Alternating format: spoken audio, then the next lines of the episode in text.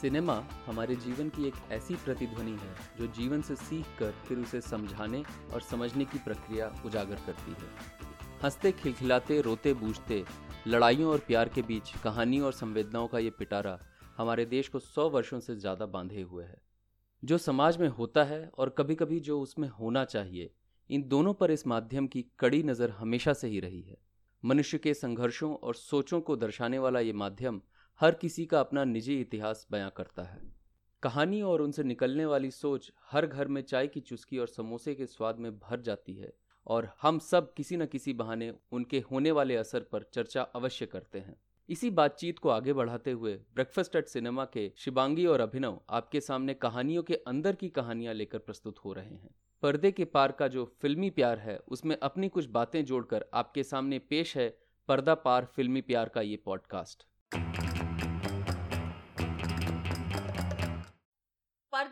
फिल्मी प्यार hub hopper पर प्रसारित होता है। हब हॉपर भारत का प्रमुख पॉडकास्ट होस्टिंग साइट है, जो आपके पॉडकास्ट को सही श्रोताओं तक पहुंचाती है। स्पॉटिफाई गूगल गाना और विंक जैसे प्लेटफॉर्म्स पर फ्री होस्टिंग और डिस्ट्रीब्यूशन सर्विसेज़ के ज़रिए। अगर आप भी पॉडकास्ट शुरू करना चाहते हैं और अपने विचारों को सही श्रोताओं तक पहुंचाना चाहते हैं, जाइए Hubhopper studio dot com यानी H U B H O P P E R studio dot com पर और चुटकी में शुरू कीजिए अपना पॉडकास्ट नमस्कार।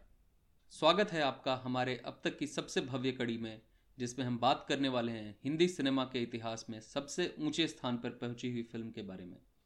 मुगल आज़म नाम का ये फिल्मी महाकाव्य सिनेमा की दुनिया में एक ऐसा मकाम हासिल कर चुकी है, जिसे छूने की कोशिश हर फ़िल्म लगातार करती है, जैसे कि कुछ साल पहले रिलीज़ हुई बाजीराव मस्तानी। और जैसा महाकाव्यों के साथ होता है, न सिर्फ़ मुगल आज़म एक फ़िल्म के रूप में संपूर्ण है और रोचक है, बल्कि उसे बनाने की कहानी भी उतनी ही रोचक और दिलचस्प है। के आसिफ की मुगल आज़म आधारित है उर्दू नाटककार इम्तियाज़ अली ताज की 1922 में लिखी गई नाटक अनारकली पर। जिसको बड़े पर्दे पर पहली बार आदेरशीर ईरानी ने 1928 में उतारा, लेकिन ये एक मूक फ़िल्म थी, यानी साइलेंट फ़िल्म, जिसमें कोई डायलॉग्स नहीं थे, जिसमें सिर्फ़ वीडियो होता था और उसके साथ कोई संगीत। 1935 में आरदेशीर ईरानी ने दोबारा इस कहानी को सिनेमा के रूप में प्रस्तुत किया, लेकिन इस बार आवाज़ के साथ। और ये आवाज़ कई सालों तक गूंजती रही, जब तक कि प्रोड्यूसर शिराज अली हकीम और नए डायरेक्टर करीमुद्दीन आसिफ ने सोचा कि क्यों ना इस कहानी को एक बड़ा रूप देकर एक फ़िल्म बनाई जाए, जिसमें हर एक दृश्य में मुगलों के शान का स्वाद दर्शकों को मिल सके।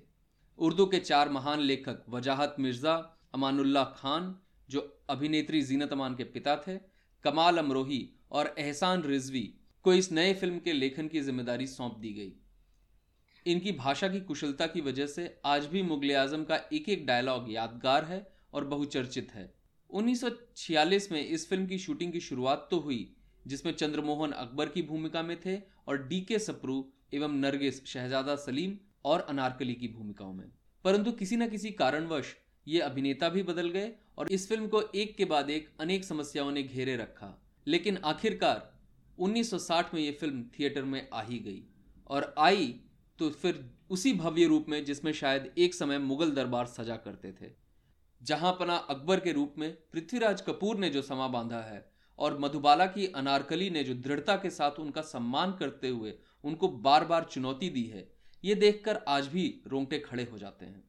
इनके अलावा भी बाकी सभी कलाकारों ने, चाहे वो पर्दे के सामने हो या पर्दे के पीछे अपने अपने कार्य कौशल से मुगल आज़म को अत्यंत अविस्मरणीय बनाया है।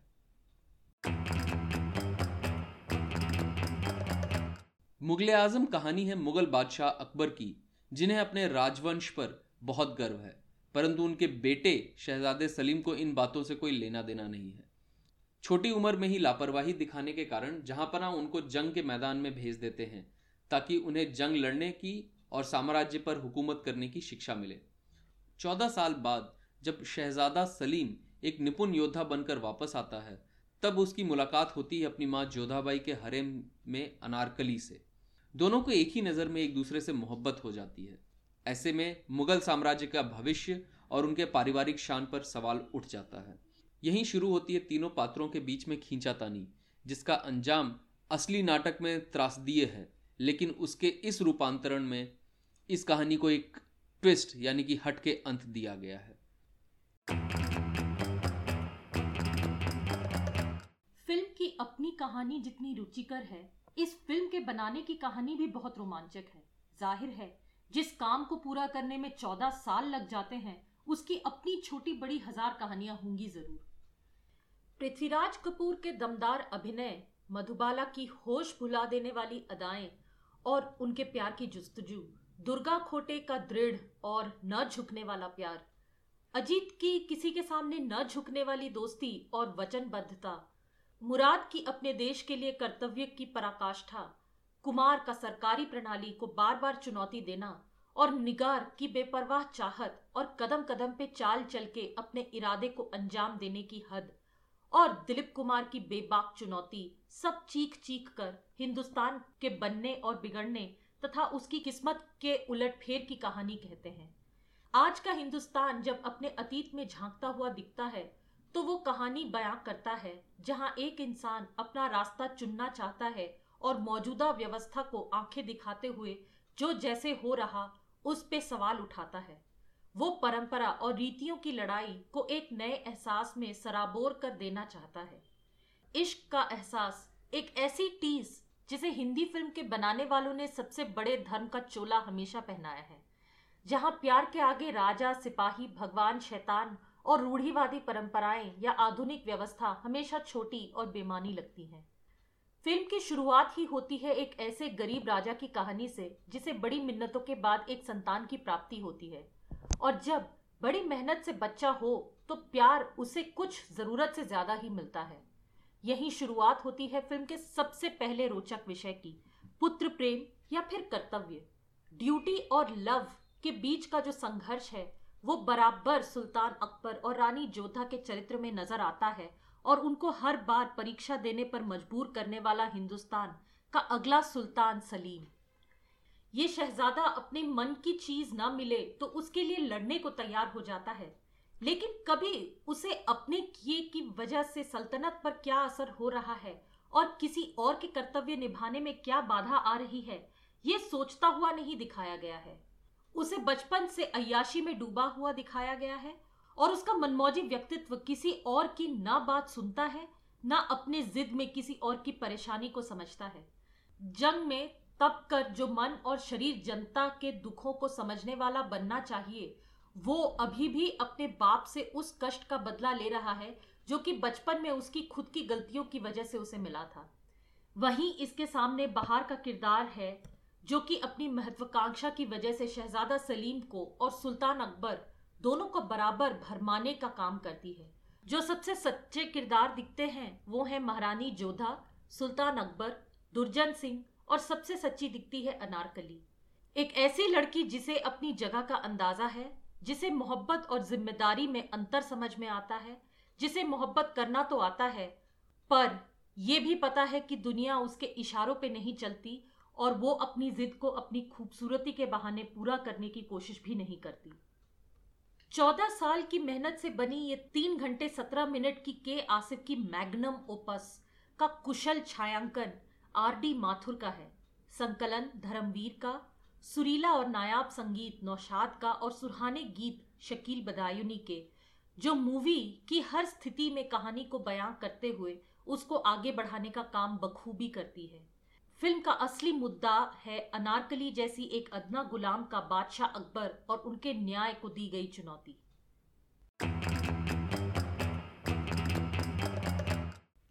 आइए अब बात करते हैं इस फ़िल्म के कुछ मुख्य विषयों के बारे में। सबसे पहले मैं बात करना चाहूँगा इस फ़िल्म में जो सत्ता और व्यवस्था के खिलाफ एक अकेले इंसान की चाह और उसके अस्तित्व की लड़ाई है जो हमें शहजादा सलीम की लड़ाई दिखती है बादशाह अकबर के साथ। हम्म। उसकी माँ के साथ भी वही लड़ाई दिखती है। हम्म। जहाँ पे बार बार फ़र्ज़ क्या है ड्यूटी क्या है उनकी जिम्मेदारियाँ। क्या हैं और उनके सामने प्यार जो है वो छोटा हो जाता है। भले वो माँ का प्यार हो भले वो बाप का प्यार हो या शहजादा सलीम का नया प्यार जो है। और दूसरी तरफ़ अनारकली नाम की एक कनीस एक गुलाम जिसके पास शायद अपनी बात कहने के लिए कोई ज़रिए नहीं है। उसके बावजूद उसमें यह हिम्मत पैदा होती है। हिंदुस्तान जैसे बड़े सल्तनत के शहजादे से प्यार कर सके। लेकिन शुरुआत में जैसा हमें देखने को मिलता है कि उसे पता है कि उसकी जगह क्या है उसका अहदा क्या है और उसकी वजह से वो शहजादा सलीम से कितनी भी मोहब्बत करती है उसके नज़दीक नहीं जाती है। एक अंग्रेज़ी में शब्द है एक्सेस जी। उनके पास एक्सेस नहीं है पहुँच नहीं है। जी। ना वो अपनी बात किसी से कह सकती है ना उनकी बात में किसी को कोई दिलचस्पी है। क्योंकि वो कनीज है उनकी बस एक ही ज़िम्मेदारी है कि उनसे जो कहा जाए वो वही करें। बिल्कुल। लेकिन अगर फिर से इस चीज़ की तरफ़ ध्यान दें तो पिता अकबर जो कि एक इंसान है उनकी भी लड़ाई चल रही है बादशाह अकबर के साथ जिनकी अपनी जिम्मेदारियाँ हैं जिनके अपने कर्तव्य हैं जिन्हें पूरा करने के लिए वो सल्तनत के बादशाह बने हैं। और उन जिम्मेदारियों के सामने जो पिता का रूप है वो छोटा हो जाता है वो गौण हो जाता है। और पूरी की पूरी कहानी जो है हमें बार बार यही जो मानसिकता की दुधारा है, इसके बीच में खड़ा करती है कि इसमें सही कौन है और गलत क्या है। बहुत ही खुशी की बात यह है कि आखिर तक कोई भी चरित्र ऐसा नहीं है जिसके लिए दुख महसूस नहीं होता, क्योंकि वो इस लड़ाई में पिस रहा है। भले वो बादशाह अकबर का चरित्र हो, जो कि आखिर में टूट जाता है, लेकिन अपने कर्तव्य से पीछे नहीं हटता। उसे लगता है कि उसका न्याय करना और उसकी न्याय प्रणाली ही सबसे बड़ा धर्म है उसका। और इसमें जब उनके खुद के फैसले पर उनके किए हुए पहले के फैसले हावी होने लगते हैं तो वो कैसे उस द्वंद को सुलझाते हैं? या जैसा कि आपने शिवांगी कहा कि कैसे इस फ़िल्म का आखिरी सीन बदला गया है ताकि बादशाह अकबर की सच्चाई भी एक तरह से लोगों के सामने आए कि कर्तव्य निभाना आसान नहीं है। ध्यान देने वाली बात है कि कहानी शुरू जब होती है तो ये विभाजित भारत जो है उसका नक्शा हमारे सामने खड़ा होता है जो कि कहानी बताता है। हम्म। कि मैं यहाँ पे पहुँचा हूँ हाँ। मैं आज पाकिस्तान और बांग्लादेश बन चुका हूँ श्रीलंका अलग हो चुका है अफ़गानिस्तान से अब रिश्ता नहीं रहा अब भारत भूखंड इतना ही बड़ा है। और मैं कहानी बता रहा हूँ कि जब मैं और बड़ा था और विस्तृत था और विशाल था तब हमारे यहाँ क्या होता था। तो हम्म, ये एक तरीके से एक नए भारत मॉडर्न भारत को अपने अतीत में जाके ये देखने की भी ज़रूरत पड़ती है कि हमने प्यार से कितनी चीज़ें की और कर्तव्य निभाने की गलतियाँ कितनी बार की। और ये द्वंद कहीं ना कहीं इस पूरे देश का एक इतिहास बयां करता है। सबसे खुली तरीके से अपने इस मन के द्वंद को सामने अगर कोई रख पाती हैं तो वो है जोधाबाई। क्योंकि बिल्कुल। एक माँ के नाते तो वो लड़ पड़ती हैं लेकिन उनको बार बार बादशाह अकबर ये याद दिलाते हैं कि तुम महारानी हो इस पूरे साम्राज्य की, कि तुम अपने पुत्र प्रेम को, अपने जिम्मेदारियों पर हावी नहीं होने दे सकती हो। और यही बात फिर बार बार जोधाबाई समझती भी हैं, लेकिन माँ का दिल तो माँ का दिल होता है। घूम फिर के वापस वो इसी बात पे आ जाती कि हमारे शेखू को बचा लो। बल्कि बहुत खास एक सीन है इस फ़िल्म में, जब बादशाह अकबर की तलवार उन्हें निगार ला देती है, यानी कि बहार। और वो पूछते हैं कि क्या महारानी जोधा मुझे तलवार नहीं देंगी? क्योंकि यही परंपरा रही है। देखिए, फिर से वही परंपरा बीच में आती है। और अपने बेटे का खात्मा करने के लिए एक राजा चल रहा है, जिसके तलवार को भगवान के आशीर्वाद से माँ ने सजाया है। और वो कहती है, अगर माँ और रानी में लड़ाई होगी तो रानी ही जीतेगी। कर्तव्य बड़ा हो जाता है। और वो ये भी कहती है कि अगर पति और पुत्र में चुनना हो तो मैं पति को ही चुनती हूँ। इसके साथ वो अपने पति को लड़ाई के मैदान की तरफ़ रवाना करती हैं। ध्यान देने वाली बात यह है कि यहाँ पे बादशाह अकबर महारानी जोधा से किसी तरह का वायदा नहीं करते हैं, बल्कि वो ये साफ़ साफ़ बता के जाते हैं कि मेरी तलवार शहजादा सलीम का खून पी के ही लौटेगी। लेकिन जब वो वापस आते हैं और यहीं पे बाप जो है, जो पिता का दिल है, उसने अपने राजा के दिल के ऊपर थोड़ी देर के लिए कब्जा किया है जब वो वापस आते हैं तो वो अपनी पत्नी को बताते हैं कि देख लो मेरी तलवार पे शेखू के खून का एक कतरा भी नहीं है। आप बीच का एक हिस्सा भूल गए जहाँ वो जाते तो है मैदान जंग में। बिल्कुल। लेकिन वहाँ पे जंग शुरू होने के पहले अपने बेटे सलीम के पास जाके उनसे फिर से गुजारिश करते हैं। कि इस मामले को आसानी से सुलझा दिया जाए अनारकली को भूल जाओ वापस अपने राजगद्दी पे बैठने की तैयारी शुरू करो और इस साम्राज्य को संभालो मेरे बाद। बिल्कुल। लेकिन वो नहीं हो पाता है क्योंकि तब तक दुर्जन सिंह का पात्र जो है वो उभर कर और बाहर आ चुका होता है और वो अनारकली को सलीम के पास लेकर पहुँचते हैं उसी वक्त। तो जंग छिड़ ही जाती है। किसी पदवी पे बैठा हुआ इंसान और उसकी व्यक्तिगत फैसले, इन दोनों के बीच में जो अंतर है, इसकी लड़ाई भी इस फ़िल्म में बार बार दिखाई जाती है। कहीं ना कहीं एक और चीज़ दिखती है जो कि एक शायद हमें अंग्रेज़ों से ये प्राप्त हुआ है और साइकोलॉजी में इसके बारे में कई बार बात होती है कि एक पुत्र हमेशा अपने पिता को उसके स्थान से हटाने की कोशिश करता रहता है। उसके कारण अलग अलग हो सकते हैं। घर में लिए हुए फैसलों पर अब नियंत्रण चाहिए, ये एक कारण हो सकता है। अपने जीवन पे नियंत्रण चाहिए, ये एक कारण हो सकता है। अपनी सोच और समझ अब बड़ी हो गई है, ये अपनी बुद्धि ज़्यादा विकसित हो गई है, ये दिखाना एक कारण हो सकता है। भारतीय संस्कृति में अगर ध्यान से देखें तो ये लड़ाई मेरे ख्याल से, चूँकि हम लोग अपने परिवारों से उस तरह से अलग नहीं होते हैं, जैसे पाश्चात्य संस्कृति में लोग अलग हो जाते हैं, ये लड़ाई जीवन पर्यंत चलती रहती है।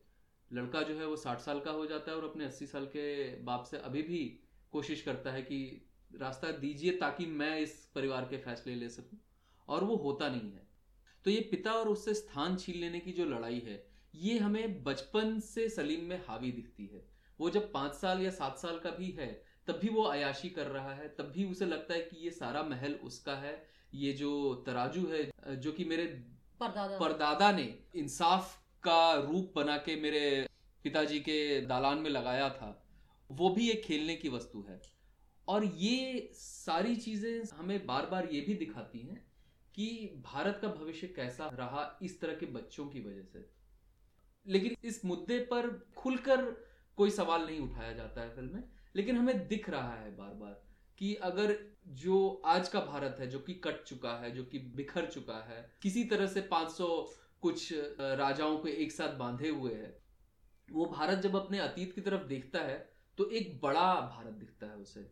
जिसका मतलब यह है कि जैसे जैसे इन बच्चों ने अपने अपने जीवन पर नियंत्रण किया है, कहीं ना कहीं भारत की अस्मिता, भारत का जो जोश है, वो कम होता गया है। क्योंकि ये बच्चे अपनी ही जरूरतों को पूरा करने में लगे हुए ना कि देश की ज़रूरत। वहीं बादशाह अकबर जो हैं, वो अपनी ज़रूरत पूरा नहीं करते हैं, वो देश की ज़रूरत पूरा करते हैं। भले ही वो ज़रूरत छोटे काल में ऐसा लग सकता है कि वो ज़रूरत न्यायपूर्ण नहीं है, लेकिन लंबे समय तक अगर देखें तो हो सकता है वो न्यायपूर्ण हो। ये जो लड़ाई है, ये बार बार हमें देखने को मिलती है इस फ़िल्म में। आपको पता नहीं, अभिनव, आपने ध्यान दिया होगा कि नहीं, लेकिन हमारी शायद इस बारे में पहले भी बात हो चुकी है। जब पहली बार शहजादा सलीम और बादशाह अकबर अनारकली को पत्थर की मूर्ति के रूप में देखते हैं, कुछ ऐसा समझ में आता है कि दोनों का ही दिल अनारकली पर आ जाता है, क्योंकि नाम देने वाले शहजादे सलीम नहीं है, नाम देने वाले बादशाह अकबर हैं। वो कहते हैं कि तुम इतनी सुंदर हो कि तुम्हारा नाम अनारकली होना चाहिए। वो अपनी रानी से कहते हैं कि तुम इसे अपने हरम में शामिल कर लो। वो उससे कहते हैं कि तुम नाच के दिखाओ। और उसके बाद बार बार जितनी बार ये सवाल उठता है बाप और बेटे के बीच में कि बेटे ने क्या गलती कर दी बाप यही कहते हैं अनारकली को वापस करो। आपने साइकोलॉजी की बात की अभिनव? मनोविज्ञान की? कुछ ऐसा है कि बाप और बेटे को एक ही चीज़ पसंद आ गई है? तो, और दोनों जहाँ पर अकबर अनारकली के साथ अपने रिश्ते को शायद बादशाह और कनीज का रूप ही दे के रखते वहीं पर सलीम उस रिश्ते को बढ़ाकर अनारकली से वायदा कर चुके थे कि वो उसको मल्लिकाए हिंदुस्तान बनाएँगे। और ये बात अकबर को और जोधाबाई को पसंद नहीं आई थी। आपने बहुत ही पेचीदा मुद्दा उठाया है। और हम थोड़ा सा इतिहास के बारे में बात करना चाहेंगे यहाँ पे। अगर आप ध्यान से देखें तो आज की पीढ़ी के जितने लोग होंगे लगभग सभी अनारकली के अस्तित्व अनारकली के होने और अकबर और सलीम की लड़ाई और उसके अलावा सलीम के अनारकली से हुए प्यार इसको लगभग सौ प्रतिशत सच मानते हैं। और यही सिनेमा का एक लॉन्ग टर्म इम्पैक्ट होता है। सिनेमा लंबे समय तक अगर अच्छा कुछ बोल रही है तो उसका असर इसी तरह से दर्शकों में पड़ा रहता है, दर्शकों में हुआ रहता है। तो शिवांगी, अब आप ही बताइए, इस फ़िल्म के ऐतिहासिक सत्य और तथ्य क्या थे? कुछ ऐसी बात है कि इतिहास की पढ़ाई करने वालों में भी काफ़ी विवाद है कि अनारकली सच में थी कोई या बस नाटककार की कल्पना है, क्योंकि बहुत ही अलग अलग किस्म के प्रमाण मिले हैं या नहीं मिले हैं इस बात को लेकर। लाहौर में एक मज़ार है जिसको अनारकली का मज़ार माना जाता है। आजकल वो एक सरकारी ऑफ़िस है, वो इमारत। कई लोगों का कहना है कि ये नहीं हो सकता है कि एक हरम की लड़की के लिए इतना बड़ा जंग छिड़ गया हो पिता और बेटे में। उन दोनों में शायद अलग कई बातों को लेकर विवाद हुआ हो सकता है। लेकिन ज़रूरी नहीं है कि अनारकली के वजह से ही हुआ हो। अनारकली का उल्लेख हमें अन्य कई दस्तावेजों में नहीं मिलते हैं, लेकिन कला के क्षेत्र में उनका काफ़ी जगह उल्लेख है। उनके बारे में काफ़ी चर्चा हुई है, उनकी सुंदरता के बारे में काफ़ी चर्चा हुई है। लेकिन अच्छा खासा प्रमाण जिससे पूरी तरह से सबूत मिल जाए कि अनारकली नाम की कोई पात्र हमारे इतिहास में थी कि नहीं। जिनके लिए सलीम और, और अकबर के बीच में युद्ध हुआ, हुआ। ये हमें नहीं पता। हम नहीं कह सकते शत प्रतिशत इस बात को सच मानकर कि अनारकली नाम की कोई थी। इसमें कई कहानियाँ मिलती हैं। एक कहानी मिलती है कि अनारकली नाम की एक औरत बादशाह अकबर की अपने हरम में थी। जिनसे बिना जानकारी के शहजादा सलीम को प्यार हो गया, क्योंकि सामाजिक स्तर पे ये मानना मुश्किल हो जाता कि बाप और बेटा एक ही औरत के साथ प्यार कर सकते हैं। इसलिए शहजादा सलीम को अनारकली से दूर कर दिया गया और अनारकली को मार दिया गया। एक कहानी ऐसी मिलती है। एक और कहानी मिलती है, जिसमें जब ऐसा कुछ दिखने लगा कि अपने से उम्र में ज़्यादा बड़ी औरत के साथ शहजादा सलीम को प्रेम होने लगा है। तो बादशाह अकबर ने अनारकली को देश निकाला दे दिया। लेकिन अकबर की मृत्यु के बाद शहजादा सलीम जब खुद बादशाह बने तो बादशाह सलीम ने अनारकली को वापस बुलाया अपने महल में। उन्हें बकायदा जगह दी और वही जो मज़ार लाहौर में दिखती है, उस पे एक उर्दू की शायरी लिखी हुई है। जिससे कहीं ना कहीं ऐसा लगता है कि ये वही अनारकली है जिसे अकबर की मृत्यु के बाद शहजादा सलीम ने अपने मोहब्बत और अपने तरफ़ से दी गई इज़्ज़त दोनों की वजह से ये मजार खड़ी की और उस पर वो शायरी लिखी। एक तीसरी कहानी है जो इतिहास के दस्तावेजों में मिलती है कहीं कहीं कुछ इतिहासकारों का मानना है। वो ये है कि जब सलीम बादशाह बने और जहांगीर का नाम ले लिया उन्होंने अपने लिए और फिर जब उन्होंने नूर जहाँ को अपना बेगम बनाया तो अनारकली जो नाम है उन्होंने नूर जहाँ को दिया था अच्छा। तो अच्छा। अनारकली शायद ऐसा हो सकता है कि नूर जहाँ का दूसरा नाम रहा हो और कहानियाँ जब लिखने लगे ये कहानीकार नाटककार तो उन्होंने अनारकली को एक अलग ही दिया क्योंकि उसमें जो एक खिंचाव तनाव बनता है पात्रों के बीच में वो काफ़ी रोमांचक हो जाता है हम दर्शकों के लिए सलीम और सलीम के बाद की पीढ़ी ने कहीं ना कहीं अकबर की कमाई हुई विरासत और अकबर की मेहनत और लगन से जोड़ा हुआ एक देश अपने विरासत समझ के इन बच्चों ने खर्च किया है। उसको जोड़ा नहीं है, उसको संजो के नहीं रखा है। बादशाह अकबर का बेटा उनसे युद्ध करता है। बादशाह अकबर का पोता ताजमहल बनवाता है और ढेर सारा खर्च करता है। और परपोता जो है, वो अपने बाप को ही जेल में डाल देता है। तो कई लोगों का ये मानना है कि अकबर को जितना महान बनाकर पढ़ाया जाता है हमारे इतिहास की किताबों में वो शायद उतने महान नहीं रहे हों। लेकिन, लेकिन ये, इस बारे में हम चर्चा नहीं कर सकते हैं। हम चर्चा कर सकते हैं तो बस फ़िल्म के बारे में ये असर भी अगर हम कहें तो कहीं ना कहीं इस फ़िल्म का असर है। जब इस फ़िल्म में वो सीन्स हम देखते हैं वो दृश्य दिखते हैं जहाँ पे बादशाह अकबर जन्माष्टमी के दिन भगवान कृष्ण को झूला झूला रहे हैं तो हमें हिंदू मुस्लिम एक ही तरह से एक दूसरे के साथ रह सकते हैं, ये भविष्य दिखता है। तो के आसिफ ने 1950 में जब ये फ़िल्म उठाई थी बनाने के लिए तो भारत के सामने जो सबसे बड़ा सवाल था कि क्या इस देश के हिंदू और मुसलमान एक दूसरे के साथ रह पाएँगे या नहीं रह पाएँगे? उस विषय को जब के आसिफ ने जानबूझ के या बिना सोचे समझे फ़िल्म में उतारा उसकी छाप इस देश के हर नागरिक पर आज भी हमें दिखती है। हाँ ज़ाहिर सी बात है क्योंकि छियालीस में अगर फ़िल्म बननी शुरू हुई सैतालीस में विभाजन हुआ और हमें आज़ादी मिली और उसके बाद जो सबसे बड़ा प्रश्न लोगों के मन में रह गया वो यही रह गया कि क्या हम एकजुट होकर इस देश को आगे बढ़ा पाएँगे?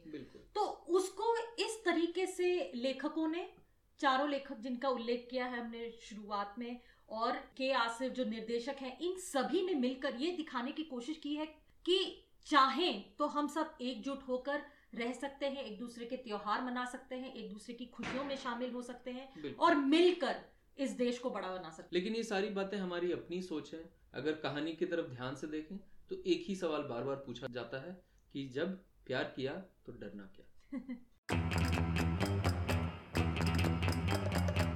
इसी बात पे आते हैं चलिए हम अपने कुछ पसंदीदा सीन्स और गाने के बारे में बात करते हैं। कुछ की तो हम बात कर चुके हैं। देखिए हम यहाँ पे ये बात बहुत साफ़ साफ़ खोल के बता दें। मुगले आज़म जैसी फ़िल्म एक एपिसोड में या एक आधे घंटे की बातचीत में पूरी नहीं हो सकती। अगर फ़िल्म का हर एक फ्रेम उठाएँ तो उस पर एक एक घंटे का एपिसोड बना सकते हैं। इस फ़िल्म का असर ऐसा है आज भी हमारी इंडस्ट्री पे आज भी फिल्मी दुनिया में ऐसे आर्ट डायरेक्टर्स हैं जो कहते हैं कि अगर कभी वो शीश महल बनाने का मौका मिला तो हमारा जीवन सफल हो जाएगा। आप देखिए ना संजय लीला बंसाली ने किया ही। बना प्यार किया तो डरना क्या से प्रेरित होकर उन्होंने दीवानी मस्तानी वाला गाना शूट किया। और उसमें बाद में जो दृश्य है जिसमें दीपिका पादुकोण जो मस्तानी है मस्तानी है। है और जो कैद में है उनके हाथ पैर बंधे हुए हैं जंजीरों में वो भी बिल्कुल वही मुगले आज़म से उठाया हुआ है जहाँ पे मधुबाला रो रही होती है। लेकिन यही अंतर हमें देखने को मिलता है कि जब मधुबाला पूछती हैं बादशाह अकबर से भरी दरबार में असंख्य शीशों में जहाँ पे उनकी तस्वीर झलक रही है पर्दा नहीं जब कोई खुदा से बंदों से पर्दा करना क्या?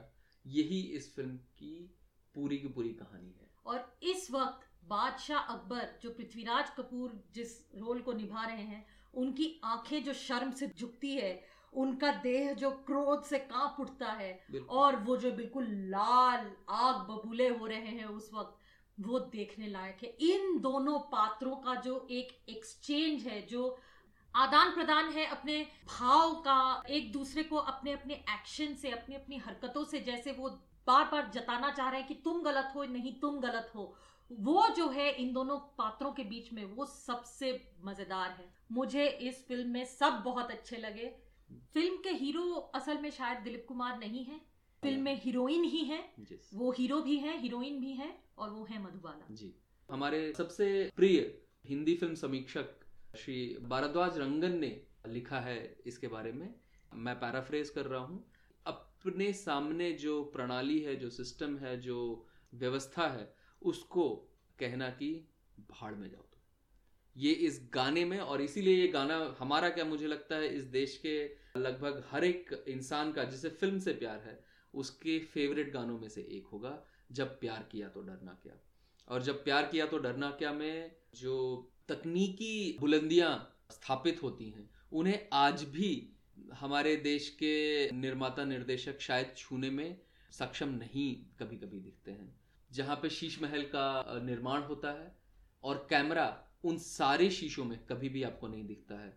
जहाँ पे लाइटिंग के बारे में आज भी सिर्फ़ हिंदी सिनेमा नहीं, बल्कि पाश्चात्य माने हॉलीवुड का सिनेमा जहाँ पे कई तरह की तकनीक इजाद हो चुकी है और होती रहती है। आज भी वहाँ पे इसकी पढ़ाई होती है कि कैसे आर डी माथुर जी ने और के आसिफ ने कैमरा लगाया होगा, लाइटिंग की होगी, कैरेक्टर्स को और एक्स्ट्रास को कैसे सेट किया होगा ताकि जब ये सवाल पूछा जाए कि पर्दा नहीं, जब कोई खुदा से, बंदों से पर्दा करना क्या, जब प्यार किया तो डरना क्या तो बादशाह अकबर झुक जाए वो इन अनारकलियों के बोझ से दब जाए, उसे दुनिया में अपनी गलती के अलावा और अपनी बेरुखी के अलावा और कुछ न दिखे तो ये असर इस गाने में दिखता है और आपको पता चल जाता है कि चौदह क्या चौबीस गाने हुए इस गाने में, लेकिन अनारकली का ये सवाल, इसका जवाब बादशाह अकबर के पास ना अभी है, ना कभी आगे जाके होगा। और इसीलिए आखिरी का जो सीन है, जहाँ पे बादशाह अकबर पूरी तरह से झुक गया है, अपने घुटनों पे गिर चुका है। भले वो खड़ा दिखता है स्क्रीन पर हमें, उसका मन टूट चुका है, बिखर चुका है, लेकिन अभी भी वो अपनी न्याय व्यवस्था के पीछे भाग रहा है क्योंकि कर्तव्य निभाना आसान नहीं है। फ़िलहाल यहाँ पर ऐसा हो चुका है कि अकबर और अनारकली समझ चुके हैं कि सलीम को बातों से नहीं समझाया जा सकता है। और वो ये भी समझ चुके हैं कि दोनों जिस बात के लिए लड़ रहे हैं आपस में एक दूसरे से, वो वही दोनों सुलझा सकते हैं। सलीम बीच में बस आकर एक बाधा खड़ी कर रहे हैं, जिसकी वजह से ये बात आगे बढ़ नहीं पा रही है। तो दोनों अनारकली समझ जाती है कि उसने गलती की है। जहाँ पना अकबर जहाँ है, वो अपनी जगह है और उनको पूरा अधिकार है उसको सजा सुनाने की। और अनारकली ये कहती है कि मुझे एक आखिरी ख्वाहिश मांगनी है। क्या आप पूरी कर सकते हैं? और ये चुनौती सुनकर अकबर आग बबूले हो जाते हैं और कहते हैं, मैं बादशाह हूँ, मैं कैसे नहीं तुम्हारी आखिरी इच्छा पूरी करूँ? तो वो कहती है कि शहजादे सलीम ने मुझसे वादा किया था कि मैं मल्लिकाए हिंदुस्तान बनूँगी और मैं नहीं चाहती हूँ कि मर जाऊँ और उनका वादा अधूरा रह जाए। एक शहजादे की बात पूरी ना हो। तो अकबर बहुत इम्प्रेस तो होते हैं इस बात से, बहुत खुश होते हैं मन ही मन इस बात से कि इसके जो उसूल हैं, कितने तगड़े हैं। लेकिन वो उनको मानना ही पड़ता है। और जब ये मान जाते हैं तो वो अनारकली को एक नशे में डूबे हुए गुलाब का फूल देते हैं, जो अनारकली मलिकाए हिंदुस्तान बनने के बाद शहजादे सलीम को सुहा देती है और उसके बाद फिर उनको लेके कैद कर लिया जाता है और उनको दीवार में चुनवाने की तैयारी शुरू कर दी जाती है। अब ये जो है, ये इन दोनों में जो एक समझ है अनारकली में और बादशाह अकबर में, वो भी काफ़ी रोचक ही लगता है। और उससे हमें ये समझ में आता है कि दोनों को अपने औहदे का, अपने स्थान का, अपनी जिम्मेदारियों का और समाज का जो एक बड़ा सा ताना बाना है, उसमें उनकी क्या क्या भूमिका है, ये पूरी तरह से उनको समझ में बात आती है। जिस वजह से वो एक दूसरे की इस बात को समझ पाते हैं और एक साथ मिलकर रास्ता निकालते हैं।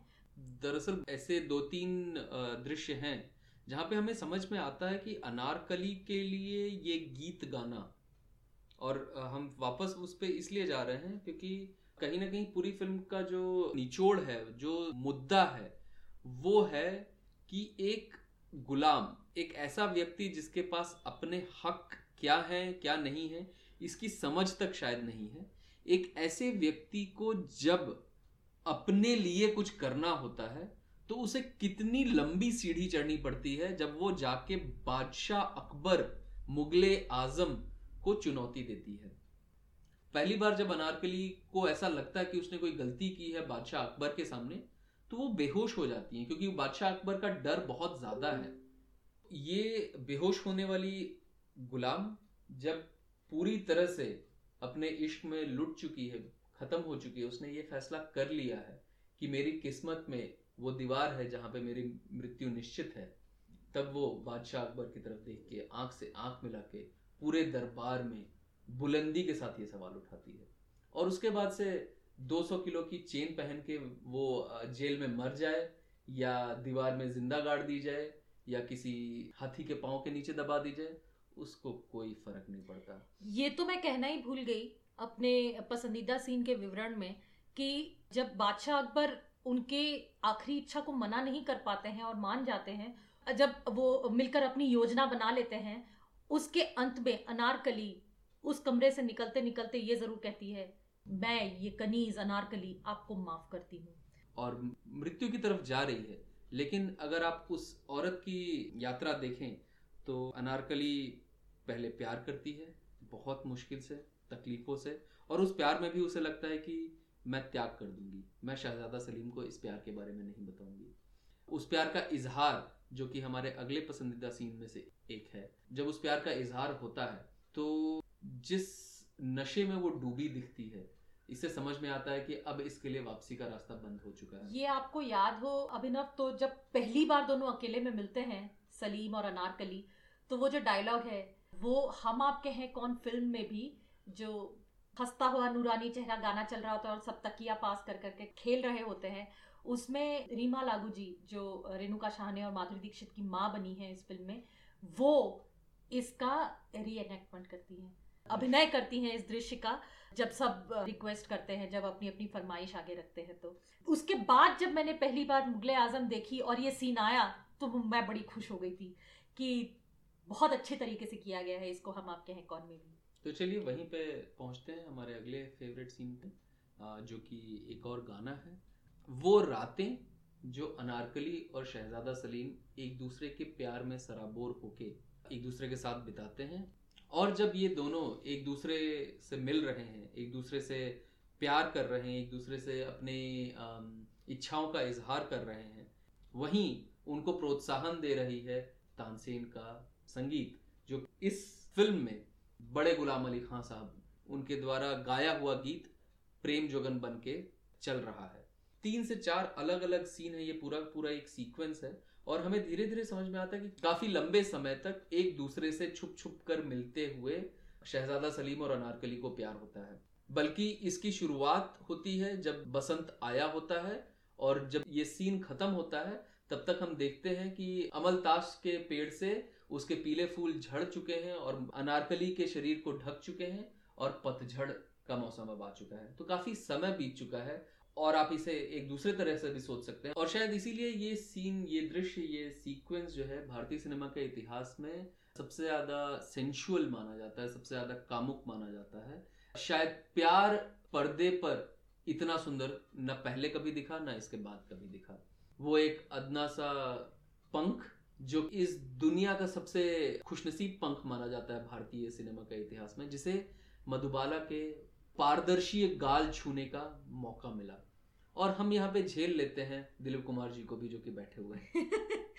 नहीं, लेकिन मुझे अभी एक सवाल पूछना है, अभिनव, और मैं ये हर बार आपसे पूछती हूँ, ये बाहर कौन है और ये हर जगह कैसे मौजूद रहती है? जहाँ पे कुछ भी हो रहा हो, किसी के भी बीच में बात हो रही हो, वहाँ पीछे कहीं खड़े होकर कान लगाकर ज़रूर बाहर सबकी बातें सुन रही होती है और सबको उल्टे सीधे सुझाव दे रही होती है। मतलब ये जो सर्वव्यापी होने वाला गुण है ये कहाँ से आया उनमें? सही बात यह है कि इस फ़िल्म के हर एस्पेक्ट को हम जितना भी बात करें आ, कम ही समय मिलेगा उसके लिए। लेकिन अगर आप सोचें तो बाहर भी एक कनीस है बाहर भी एक गुलाम है। और उसके पास वो सपने हैं जो कि अगर अनारकली के पास होते तो शायद अनारकली और सलीम की शादी हो गई होती और बादशाह अकबर का खून हो गया होता।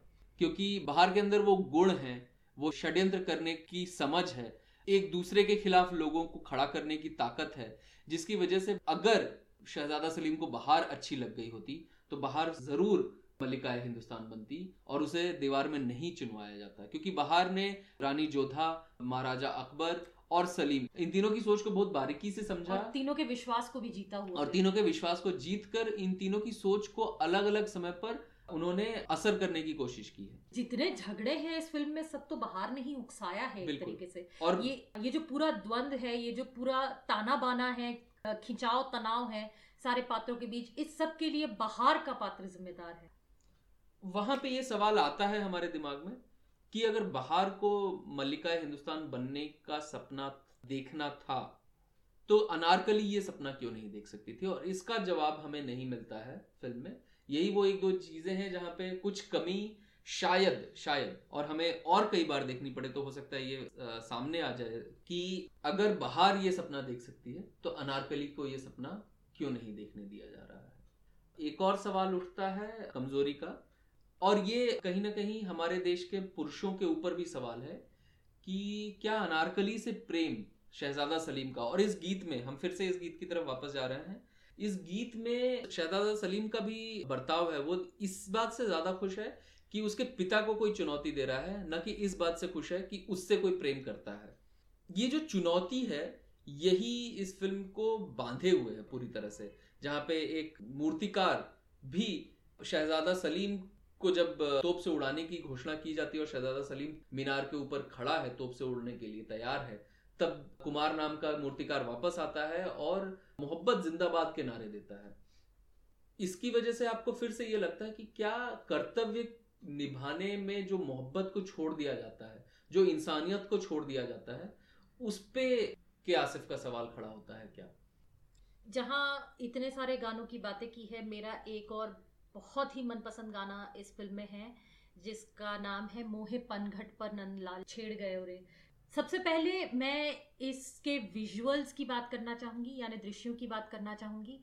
मधुबाला जी का जो कॉस्ट्यूम है वो इतने सुंदर तरीके से बनाया गया है। मुगलों के समय की चित्रकारी देखेंगे तो आप देखेंगे कि वहाँ पे वैसे ही कपड़े पहनती थी औरतें और वैसे ही कपड़ों में नाच गाना होता था अकबर के दरबार में। इतिहास से भी कुछ कुछ चीज़ें उठाई हैं हमने। वो तो गाना है ही इतना प्यारा उसमें मधुबाला जी इतना सुंदर नाचती हैं, उसमें कितने बढ़िया तरीके से पूरे दरबार को दिखाया है कि कितना बड़ा है, कितना आलीशान है, कितनी शान शौकत के साथ वहाँ पर सब कुछ होता है। ऊपर से मधुबाला की जो नाजुक अदाएँ हैं और वो हल्के से गर्दन हिलाना, तिरछी नज़र से देखना, वो सब इतना मनमोहक बना देता है इस पूरे गाने को कि बार बार देखने का मन करता है। अब ये बात भी है कि इस गाने के अंत में शहजादे सलीम, उनकी जो भावनाएँ हैं अनारकली के प्रति, वो पूरी तरह से व्यक्त करते हैं अपनी पूरी मोती की माला उनकी तरफ़ फेंक कर उनको इनाम में देकर। और यहीं पे वापस आना चाहेंगे थोड़ा सा कि हमें नहीं पता कि उस वक्त भारत में हिंदू और मुसलमानों के बीच में क्या रिश्ता रहा होगा, किस तरह से वो दो समुदाय एक दूसरे को देख रहे होंगे। और यहाँ पे मैं ये स्थापित करना चाहूँगा कि फ़िल्में ऐसे भी सच नहीं बोलती हैं। अगर आप फ़िल्म जाके ये सच समझना चाहते हैं कि ये चीज़ कैसे हुई तो शायद वो फ़िल्म आपको सौ प्रतिशत नहीं बताएगी। फ़िल्में सिर्फ़ और सिर्फ़ एक तरह का सच बताती हैं। कोई इंसान क्या महसूस कर रहा था उस वक्त, फ़िल्में इन चीज़ों के ऊपर ध्यान देती हैं। सो कहीं ना कहीं हमें ये देखना होगा कि के आसिफ ने ये जानबूझ के इस फ़िल्म में इस तरह के रिश्ते दिखाए हैं। इतिहास हमें ये बताता है कि महारानी जोधा एकमात्र पत्नी नहीं थी। महाराजा अकबर की। लेकिन अगर के आसिफ ने एक हिंदू औरत और एक मुसलमान मर्द की शादी किस तरीके से बैलेंस हो सकती है, जहाँ पे किसी को भी अपना धर्म परिवर्तन करने की ज़रूरत नहीं पड़ी? महारानी जोधा आज भी अपने कृष्ण को मानती हैं और उनकी पूजा करती हैं, और वहीं बादशाह अकबर आज भी दरगाहों में जाते हैं और नमाज़ पढ़ते हैं।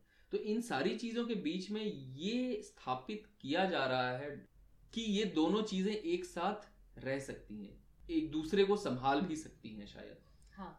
और ये सच में हुआ या नहीं हुआ दर्शक के रूप में मुझे उससे कोई फ़र्क नहीं पड़ता। अगर मुझे ये इमोशन मुझे ये फीलिंग मुझे ये भाव अच्छा लगा तो मैं भी किसी मुसलमान से अच्छी दोस्ती रख सकता हूँ। अगर मुझे ये भाव अच्छा नहीं लगा तो मैं दुनिया में ये कह सकता हूँ कि अरे ये झूठ बोलते हैं हमें गलत इतिहास बताया जाता है। फ़िल्म का काम आपको इतिहास बताना नहीं है, फ़िल्म का काम आपको इमोशन बताना है और ये फ़िल्म एक चुनौती भरे, एक प्यार भरे दिल को जब तोड़ा जाता है, जब कुचला जाता है तो वो किस तरह से किसी को चुनौती दे सकती है, उसके ऊपर पूरी की पूरी तरह से निर्भर है। और जहाँ हम बात कर रहे हैं इन भावों के, इन इमोशन के तो आप देखिए, हमने पहले ही बात कर ली कि बहार की आकांक्षा क्या है और अनारकली की आकांक्षा क्या है।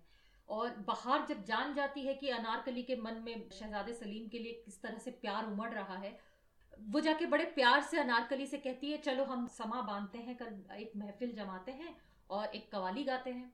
उस कवाली को शुरू करती हैं बहार, जहाँ पे उनके शब्द होते हैं, तेरी महफिल में किस्मत आजमा कर हम भी देखेंगे, घड़ी भर को तेरे नज़दीक आकर हम भी देखेंगे। और वही उस चीज़ का जवाब अनारकली देती हैं तेरी महफिल में किस्मत आजमा कर हम भी देखेंगे तेरे कदमों पे सर अपना झुकाकर हम भी देखेंगे। तो दोनों के प्यार करने के भी जो अंदाज हैं बहुत ही अलग है। और यहाँ पे हमें समझ में आ जाता है कि बहार को शायद शहजादे सलीम से उतना प्यार नहीं है जितना मल्लिकाए हिंदुस्तान बनने के ख्वाब से है। और वहाँ अनारकली कहती है तुम्हारे प्यार में अगर मुझे मर मिटना भी होगा तो मैं उसके लिए भी तैयार हूँ। एक किरदार मुझे बहुत पसंद है इस फ़िल्म में दुर्जन सिंह का। तो हमें दुर्जन सिंह एक आदर्श पुरुष के रूप में नज़र आते हैं। एक ऐसा पुरुष जो दोस्ती से पीछे नहीं हटता, एक ऐसा पुरुष जो सल्तनत से बगावत कर सकता है अपने वचन के लिए, अपने शब्दों के लिए। एक ऐसा पुरुष जिसे समझ में आता है कि एक औरत की जगह क्या है और प्रेम करना गलत नहीं है, लेकिन जिम्मेदारियाँ भी हैं तो अगर प्रेम करना है तो जिम्मेदारियाँ पीछे हटानी पड़ेंगी और वो सही समय पे सही तरह का दोस्त बनता है। और जब वो अपनी जान को हथेली पे रख के अनारकली को जेल से छुड़ाता है और शहजादा सलीम के पास पहुँचता है तो उसके बाद एक बहुत ही, मुझे बहुत ही खुशनुमा सा सीन लगा वो, जब अनारकली नमाज़ पढ़ रही हैं, शहजादा सलीम को लड़ाई के मैदान से कैद कर लिया गया है और दुर्जन सिंह घायल अवस्था में बिस्तर पर पड़े हैं। उस वक्त खबर आती है शहजादा सलीम के कैद होने की। अनारकली अपना नमाज़ पढ़ना नहीं छोड़ती हैं। और दुर्जन सिंह बिस्तर से उठ के माँ काली से दुहाई लगाते हैं।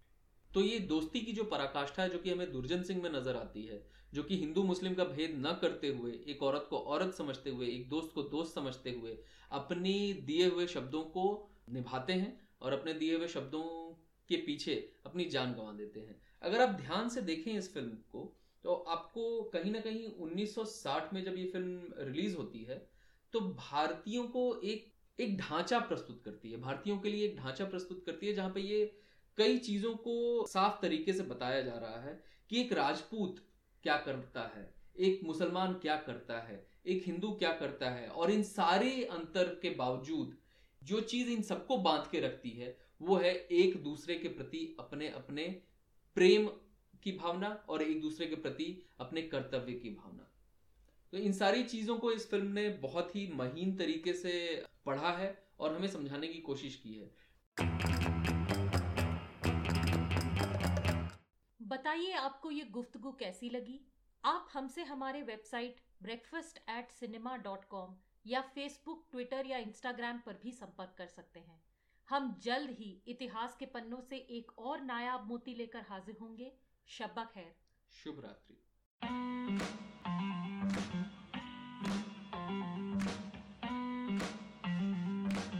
पर्दापार फिल्मी प्यार पॉडकास्ट ब्रेकफास्ट एट सिनेमा की पेशकश है जो 2014 से सिनेमा का ज्ञान और सिनेमा से ज्ञान बढ़ाने की कोशिश में लगा हुआ है। ये पॉडकास्ट इसी लक्ष्य की ओर एक और कदम। है हम हर उम्र और हर क्षेत्र के बच्चों और बड़ों के साथ कई विषयों पर काम करते हैं। आभार free music archive dot O R G Vanitos के गीत ऑक्टोपसी एग्जॉटिका और soul walking license creative commons attribution C C B Y four point cinema जगत से जुड़े हुए हर व्यक्ति के विश्वास और लगन से मिलने वाले प्रोत्साहन के लिए बहुत बहुत धन्यवाद।